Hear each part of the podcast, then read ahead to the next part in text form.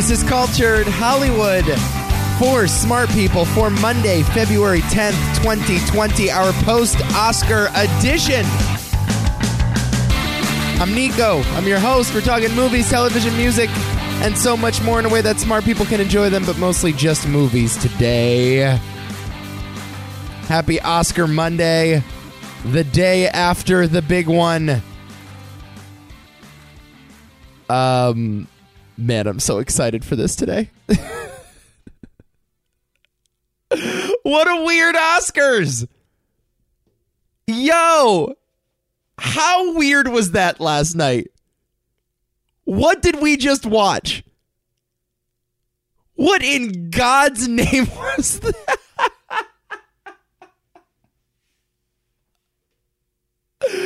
Bro, I, I could have watched like five more hours of that last night.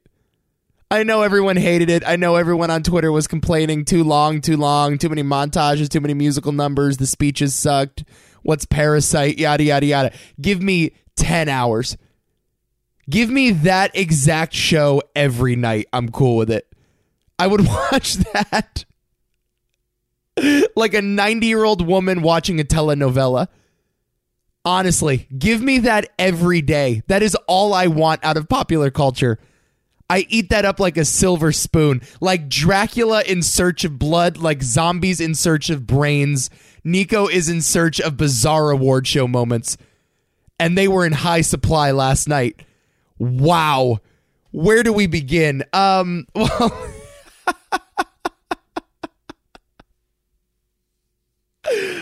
Oh shoot. Uh, okay, let's let's do this parasite thing now. Um yeah, let's just get this out of the way. Obviously, I was very very very very wrong. As wrong as you can possibly be. Now, I know you can look at my Oscar ballot, which I tweeted out last night, and I went 17 for 24, and I think most people would consider that a good score because there are five nominees in every category, and the odds of guessing 17 correct are highly improbable.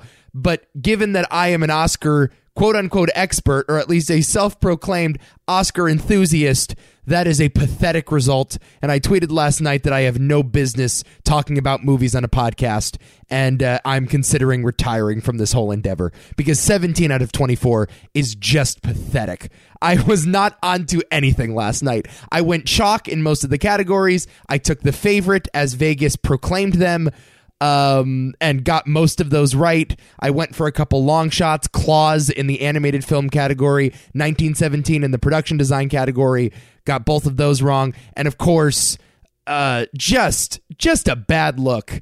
I predicted a Once Upon a Time in Hollywood upset and said on this very podcast Parasite has no chance at Best Picture, and I'm going to look like a fucking idiot if it wins in a sweep.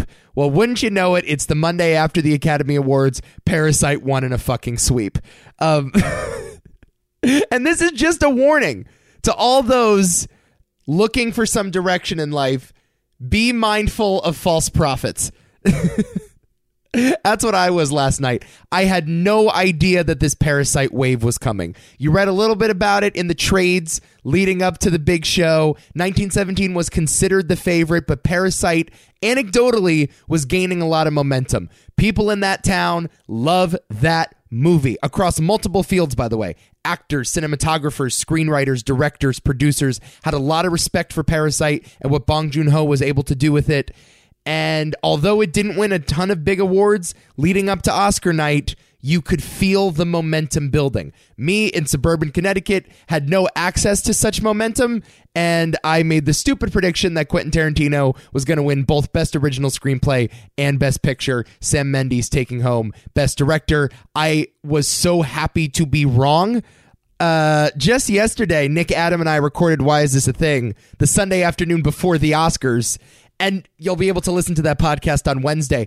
But I was already talking about how predictable the results were as though they had already happened. I was already bemoaning Sam Mendes' second best director Oscar. I was already bemoaning the fact that 1917 was like the ninth best movie of the year and is an undeserving best picture winner. So listen to that podcast on Wednesday, but I will sound like even more of a fool than I did on Friday's podcast. And it just goes to show you I have as thin a grasp on the Academy Awards as anyone, and anyone else on the internet who claims to be an Oscar expert is as pathetic, if not more pathetic, than me. We are all headed upstream without a paddle. We have no idea what's going on in Tinseltown. Um, and so, you know, I was thinking about this. It's not only us, it's also Vegas, right? I looked at the last five Best Picture winners, and for some reason, we have ignored this narrative, but it's sort of impossible to ignore at this point. Look at the last five Best Picture winners. This year, you had Parasite in Vegas, an underdog to 1917. The year before that, Green Book over Roma. Year before that, Shape of Water over three billboards outside Ebbing, Missouri. Both of those upsets. The year before that, you have the famous Moonlight over La La Land debacle. And then all the way back in 2015, Spotlight over The Revenant, another upset in Las Vegas. So five years in a row now, an underdog has won Best Picture. Yet for some reason, morons like me with a podcast and a blog think that the results are predictable. And in many cases, they are. Like the acting categories last night went down uh, as predictably as they've ever gone down. Brad Pitt, Laura Dern, Renee Zellweger, Joaquin Phoenix, never in doubt since like October. So I guess on that front they were predictable, and in some of the other categories, best sound editing, no shock there. Best uh, visual effects, not really a shock there. Best score, never in doubt, was always going to be Joker's. But the best picture category, I think the Oscars has gotten something right, and uh, I understand like Green Book was not the correct choice, Shape of Water not the correct choice, and we wish that we could get those votes back but they were still unpredictable results. They were still entertaining television. The Moonlight over La La Land moment, although I'm not a huge Moonlight fan, uh, was great TV and a great cultural moment.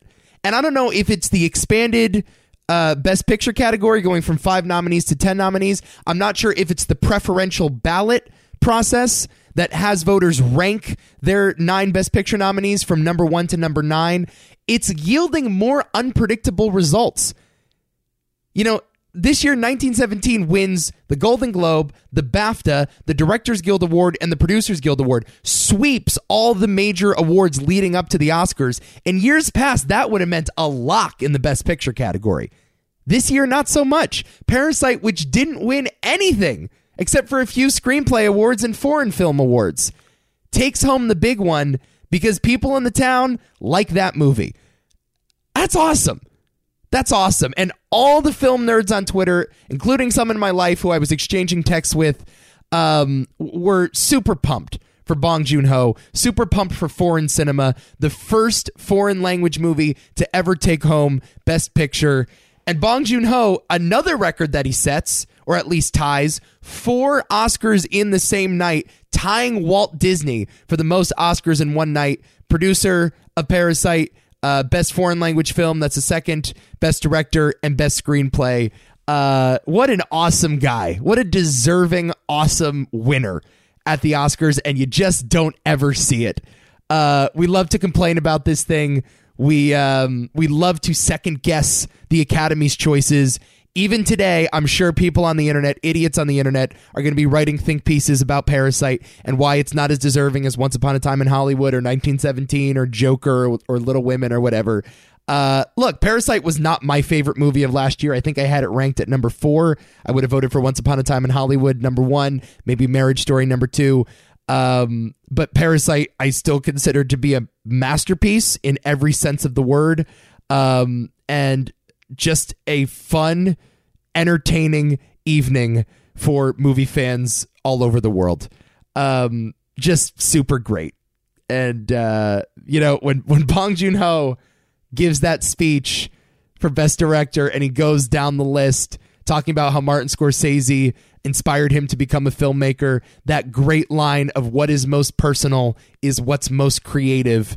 Um, just a great homage, standing ovation to Marty. Then he pays tribute to Quentin, saying that he was one of his biggest champions in the States, always putting Bong's films on his list of favorites, and then kind of snubbing Sam Mendes and Todd Phillips at the end. I mean, just a little bit of shade. Just like, yeah, those are two guys that I also admire. Um, a great yada yada yada at the end of that speech. Just amazing, right? Just amazing. I was gonna fucking cry when that happened, dude. When, when- the tribute to Marty really pushed me over the edge. And then seeing Bong, actually, a number of great Bong moments last night.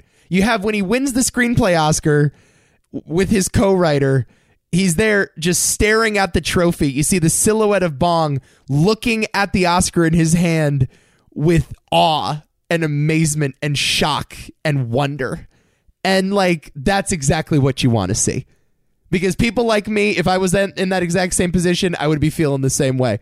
Like, holy shit, I'm holding an Oscar statue right now, and I'm about to get three more of them, and it doesn't feel like real life, but it is real life. And man, I just can't think of a more deserving winner than that. Awesome, awesome, awesome night for Bong. Bong Hive in full swing. I gotta go like watch all his movies now. I'm not a huge Snowpiercer fan. I still gotta watch Okja. Still gotta watch Memories of a Murder. Um, uh, yeah, I'm just gonna do this. He he has he has uh he has jumped up the list radically of my favorite people in the business. Gained so much respect last night for Bong Joon Ho. What what an awesome evening. Um, but anyway, you know who wasn't happy for Bong Joon Ho? no, not that asshole on Twitter. Um.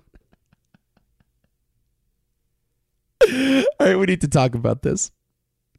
We need to talk about this. So, ABC, God bless them. There are new producers at the Oscars this year. It's a new producing team for the first time in a couple decades. And uh, they decided to put on a post show, a post game show, like you would see at a sporting event, right? Like you would see after the Super Bowl or after the AFC Championship game or after a boxing match.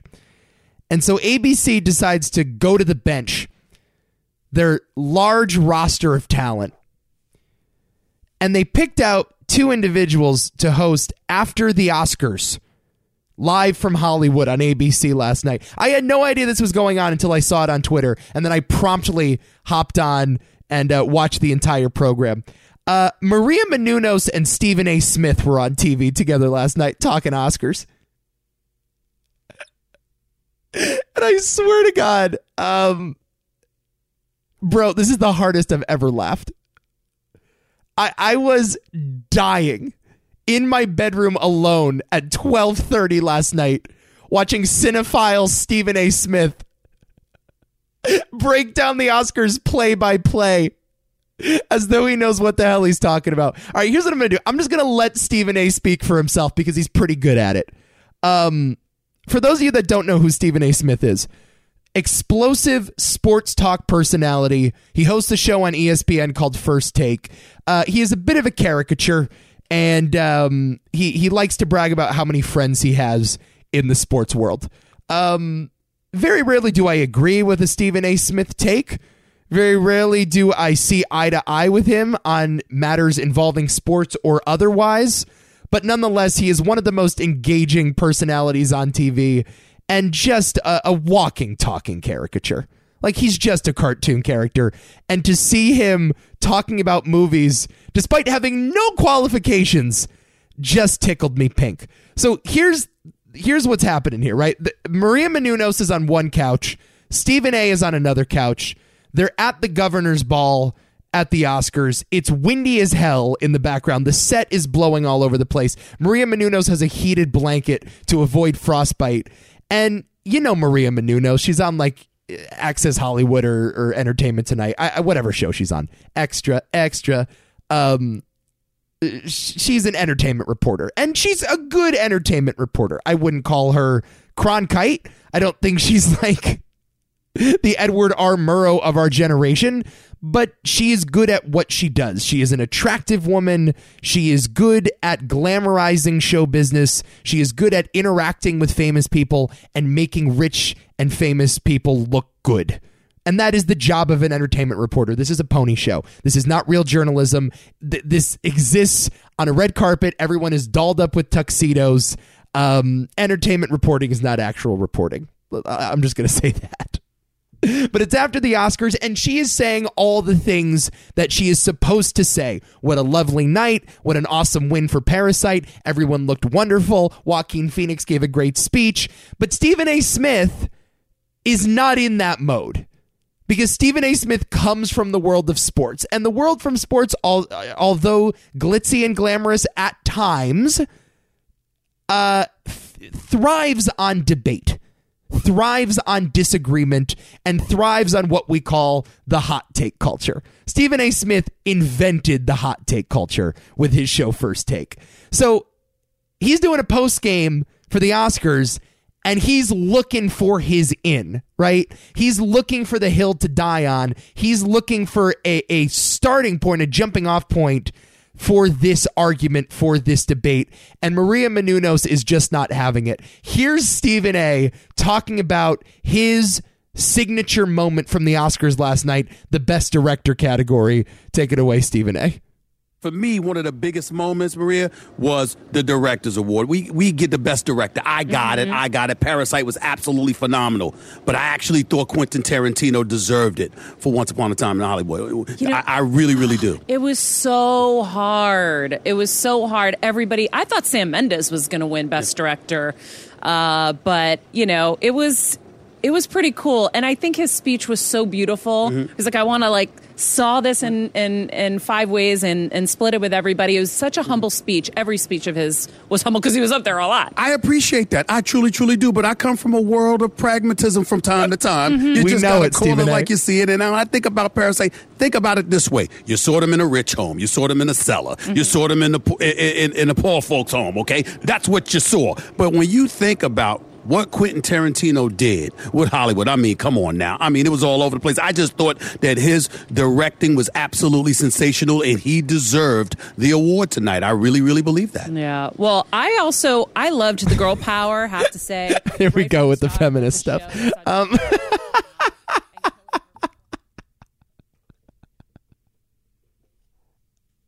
Guys, this is my favorite thing. This is my favorite thing. And here's why I'm laughing, right? I'm sitting there and I'm watching and I'm thinking about guys like Adam or, or my friend Jabril or just all the movie nerds in my life who don't watch sports and have no idea who the fuck Stephen A. Smith is. They, they have not gotten a taste of the Stephen A experience. I have, for the past several years, consumed Stephen A's content with a silver spoon. These guys are just getting a taste of it. And here he is bashing the South Korean movie.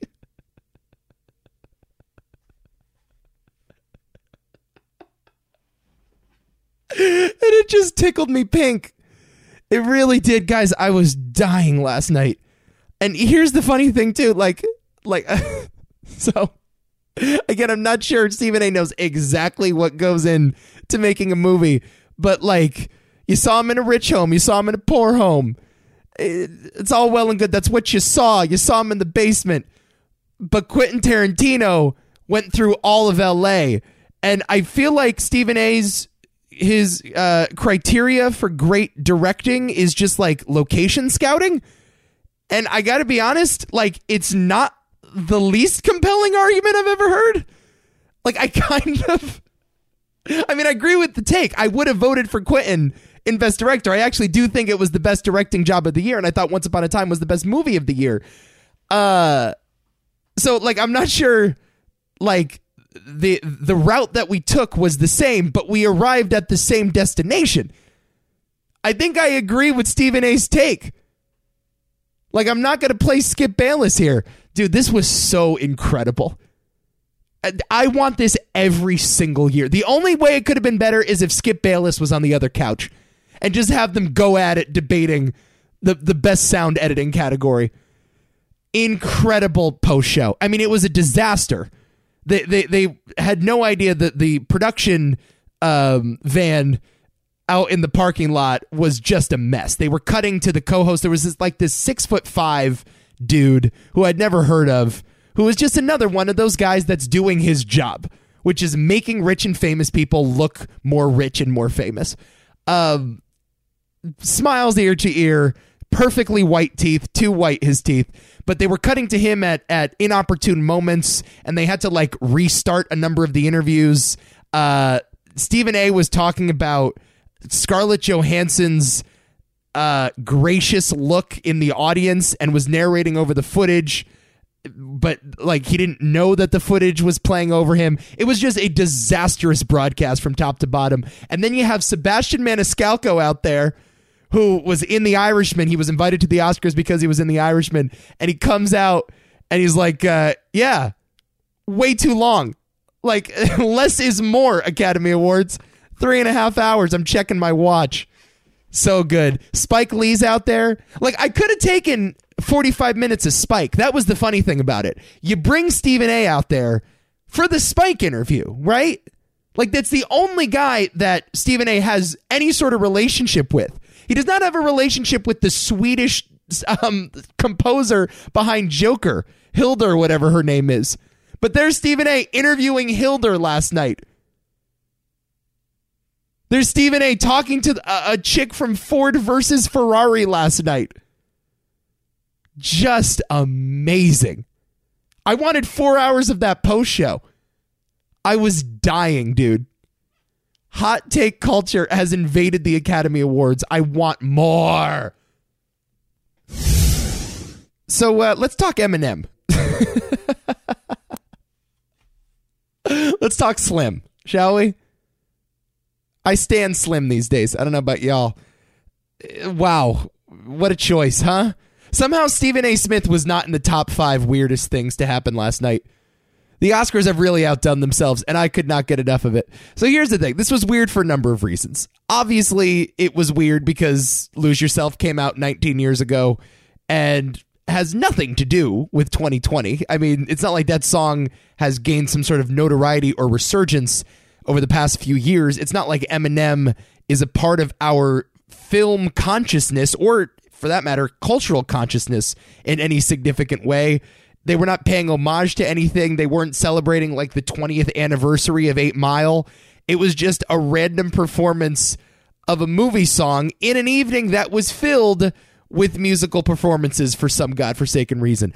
12 musical performances, if you include the Janelle Monáe opening, if you include the Maya Rudolph Kristen Wiig thing, if you include the five original song nominees, if you include the In Memoriam, and if you include Eminem. 12 performances at a movie show last night. It's as if the producers thought to themselves, you know that joke thing we normally do? When you get a host that's funny and he tells jokes about movies? Eh, fuck all that. Let's just sing some songs and some show tunes and perform some original scores. Not what you want to see. I think in general, uh, there, there were a number of Grammy jokes last night. They are appropriate. Um, I did not make them, but I was certainly thinking them. The funny thing about it, actually, i- is I'm sitting there with my buddy Alex, who was over. He watched like an hour and a half of the show last night. That's as much as he could stomach, but we had some money on it, so uh, we were watching it together.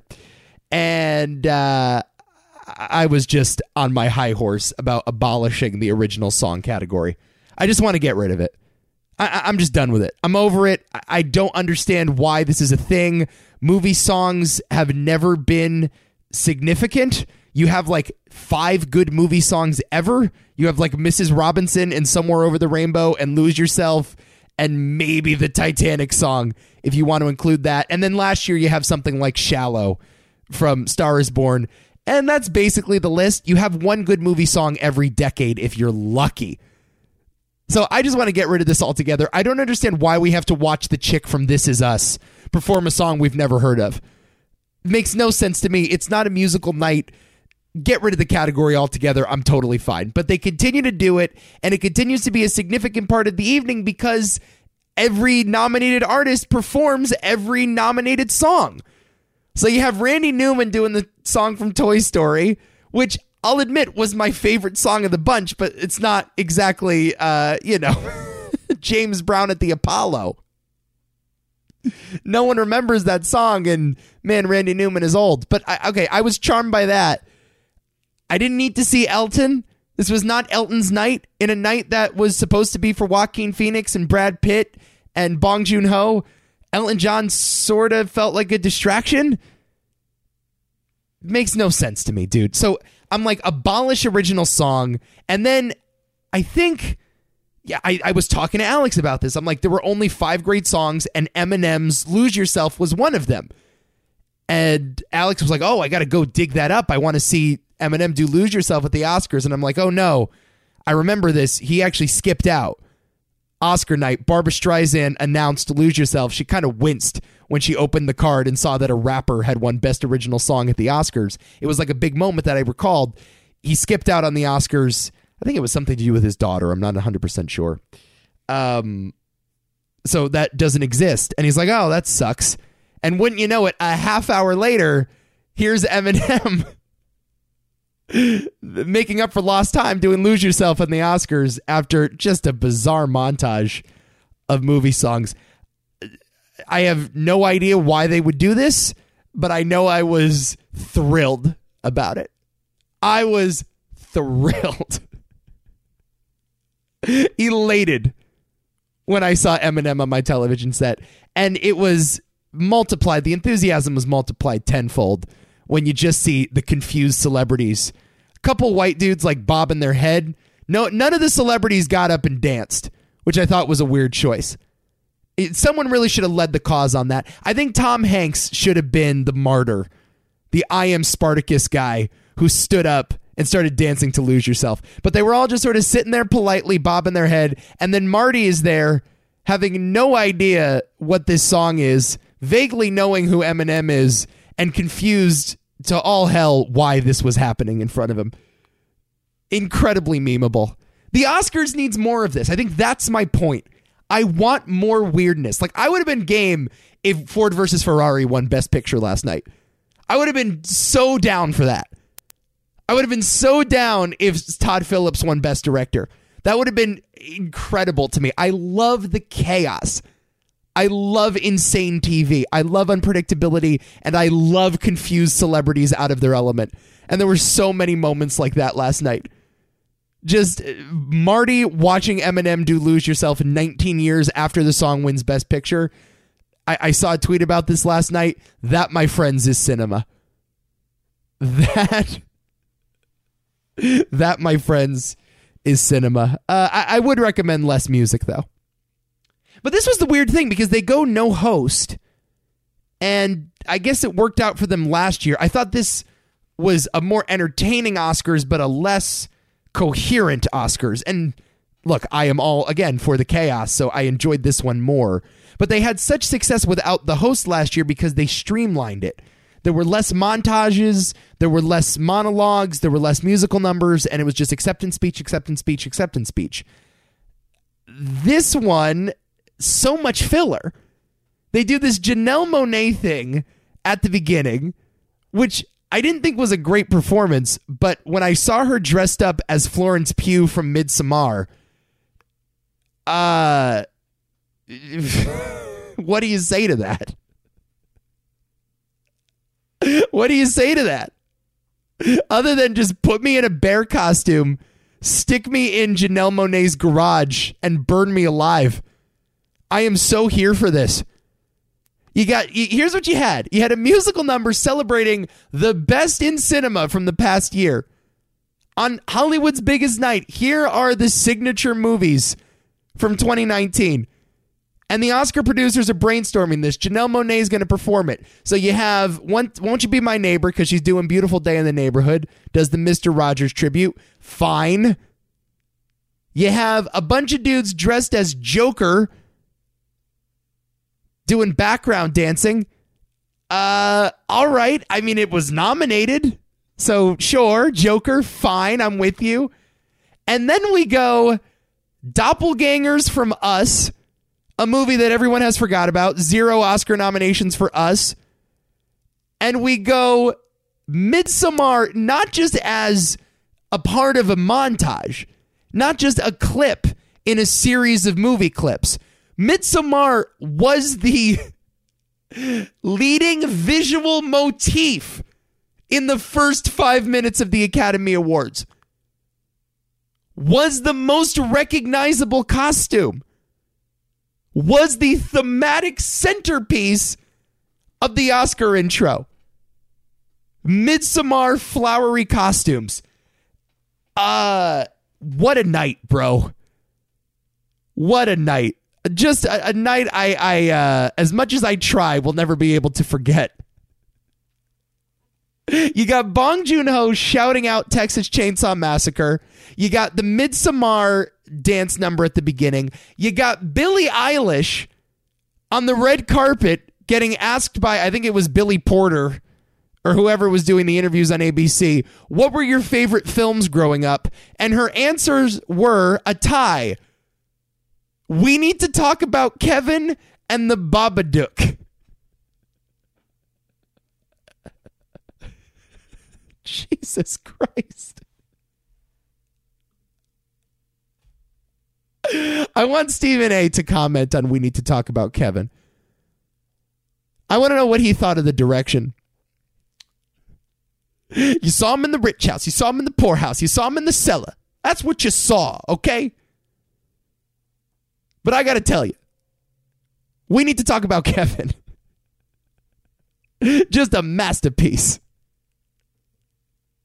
The Babadook. Jennifer Kent deserved that Oscar. I'll tell you what. We saw the scared woman in the poorhouse. We saw the scared woman in the rich house. We saw the witch demon creature in the cellar. That's what we saw. Absolutely reprehensible.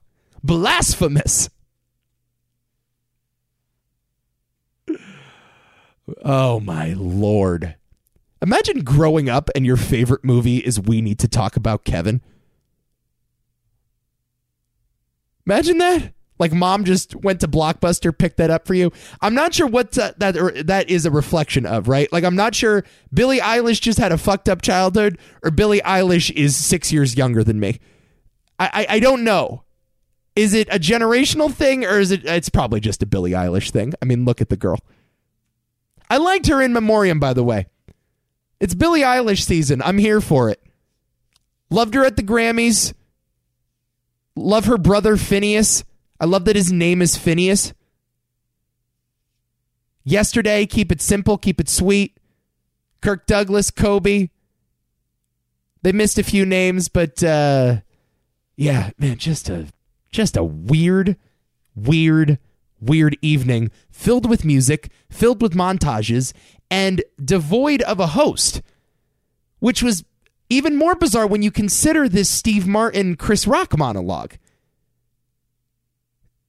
Because, like, those two have hosted the Oscars before to great success. I'm pretty sure Steve Martin did it in 2003, and Chris Rock did it, I think, what was it, 2014, 2015?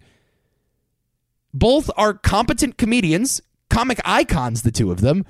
They come out and do a monologue which was really tight. Like it was a solid five minute monologue, one of the better monologues we've seen in a couple years. I actually thought stronger than the Ricky Gervais monologue at the Globes, which I loved. But uh, Chris Rock had had some uh, some great Irishman jokes, great Bezos material. Anytime you can just light Bezos on fire, like Florence Pugh did to her boyfriend in Midsommar, I, I, I'm in. Marriage Story was a comedy to Bezos. Mahershala Ali has two Oscars, but when he's pulled over from by the police, what does that mean? Nothing. Great stuff out of them. I, I, this is what I don't get. Like, you ask them to do the monologue. They were okay doing the monologue. They wrote some material. They had fun. Is it just a contractual thing? Who is it worse for? That I guess that's my question. Because the Academy Awards wants a monologue. Chris Rock and Steve Martin are okay doing the monologue. Is it that Chris Rock and Steve Martin don't want to host because it's too much pressure, too much work? press tours, promotional uh, photo shoots, what what have you? Or is it that the Oscars don't want to pay Chris Rock and Steve Martin? because I guess their fee would be higher if they hosted. I, I don't know. I don't know who loses out in that. Chris Rock joked about the Twitter feeds. You know, he talked about how if you get asked to host the Oscars, they're going to dig up some shit on you. And so now no one wants to do it. I mean, I guess that's possible. Chris has said stuff to that effect in the past. Kevin Hart has said stuff to that effect in the past. But I, I just don't understand why they didn't host the whole thing. Because you have these weird intercuts now where certain celebrities are introducing other celebrities. And that is the job that normally a host would do. So you have like the chick from Booksmart introducing a presenter, or you have a guy from Hamilton introducing Lin Manuel Miranda, who then introduces Eminem. Like I, I I don't know. I don't understand all the cutaways. Like you can just give one person that job and like Chris Rock and Steve Martin are about as good a choice as you can make for that. I don't know. Just really weird. Really, really weird. Really weird night for comedy all around. Like I could have done without the Maya Rudolph Kristen Wiig thing. Although I thought it was great performance art. Um yeah, yeah, I could have done without that. I just wanted less singing, I guess. But maybe I didn't. Here's what I wanted. I wanted more stuff. I wanted more Academy Awards last night. I wanted more upsets. I wanted more awkward moments. I wanted more Joaquin Phoenix talking about like animal abuse and how we should stop drinking milk with our cereal. What a choice that was. I talked about this on Friday. It was one of my predictions. It's going to be an iconic night for acceptance speeches. Did not know Joaquin was going to go there. Oh boy. We inseminate cows, take them from their mothers, drink their milk. And then he rails against cancel culture. Got to be more forgiving, got to accept, got to redeem. Man, I did not have don't drink milk on my Oscar ballot. Did not have it on the bingo card. Cows, bro. Big winner. Big night for cows. And I'm not talking about Renee Zellweger. Big Big night for cows. Dude, then you got Corden doing his cats thing with What's her name? What's what's the girl that's in Cats? Rebel Wilson. You got the two of them in Cats makeup. Man, I got a lot of angry texts when that happened. Just all no, no, no in caps. You got the literally two cats presenting to three distinguished visual visual effects artists their first Oscar. Something else, dude. Um man, just a just a fun night.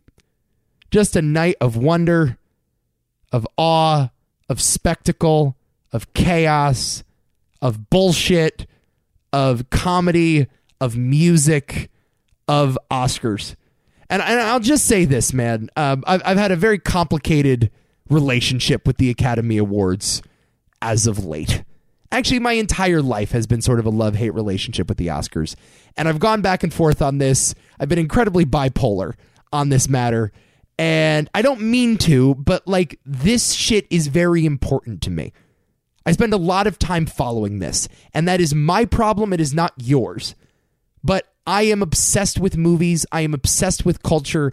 And the Oscars, for better or for worse, have become the centerpiece of popular culture. They are our yearly temperature check. They are a way of checking the pulse of show business, seeing what actors, directors, cinematographers, and screenwriters think of the movies that they make. That's always valuable. It is valuable to know what people that make movies think about the movies that we watch because there's only so much Marvel Cinematic Universe we can take. So the Oscars have been painted into sort of an awkward corner. And it's not their fault, and it's not Hollywood's fault, and it's not your fault. It's probably my fault. It's my fault and guys like me who follow this thing so rigidly and get obsessed with it and take it too seriously and become emotionally attached to the people that are involved in it. It is our sole responsibility.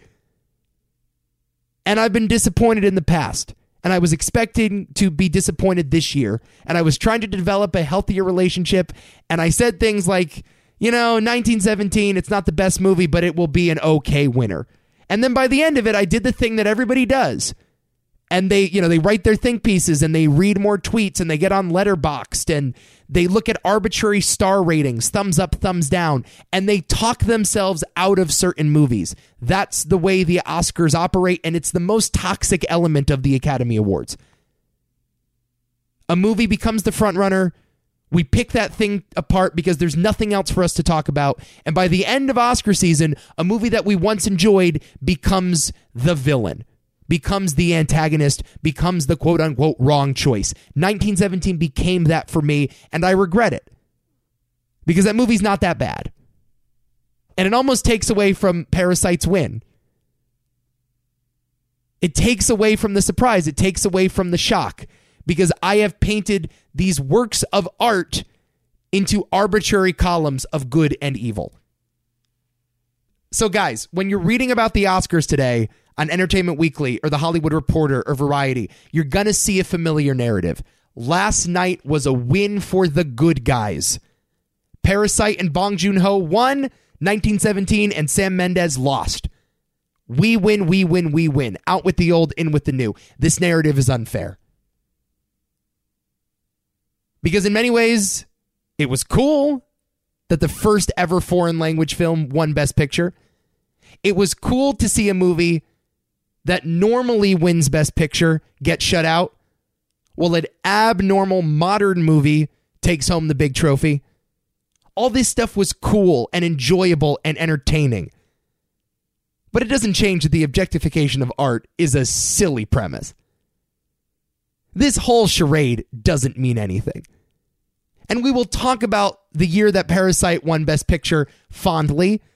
And we will look back 30 years later with some surprise and amusement that this foreign language film from South Korea beat the traditional war movie directed by a British guy that already won Best Director. And film nerds like you and I will smile ear to ear. But this ain't no victory tour. This ain't some sort of moral imperative. This is meaningless. This is Hollywood. These are movies. And these are award shows. And it's nothing more than that. Here's what's awesome a bunch of people that I know in my life, and I'm sure you know in your life, have never heard of Parasite until the Oscars. They had no idea who Bong Joon Ho was. They had no idea this movie should even be on their radar. And they watched the Oscars and they saw Bong win four in the same night. And they saw Parasite take home Best Picture of 2019. And they're going to watch it this week. My parents are going to watch it this week. My cousins are going to watch it this week. My non movie fans are going to watch it this week. My grandparents may even give it a shot. And they're going to stomach the subtitles. And they're going to have to get used to watching a movie in a foreign language. And they're going to get exposed to Bong Joon Ho. And guess what? They're going to love it. At its best, the Oscars are not an arbitrary competition. They are a celebration of great cinema. And that is the win. An awesome filmmaker who made an awesome movie that has a lot of interesting ideas and that's funny and thrilling and weird takes home the biggest prize in all of show business. And it becomes a part of our culture. And more people are going to watch it than would have ever watched it otherwise. And that makes me so happy as a fan of great cinema. My condolences to Sam Mendes. My condolences to Todd Phillips. My condolences to everyone that didn't take home a shiny trophy, including Martin Scorsese. The Irishman went 0 for 10 last night. And Netflix 2 for 24. Man, disastrous for them. But a good night for all of us. If you haven't seen Parasite, trust me on this. Check that movie out.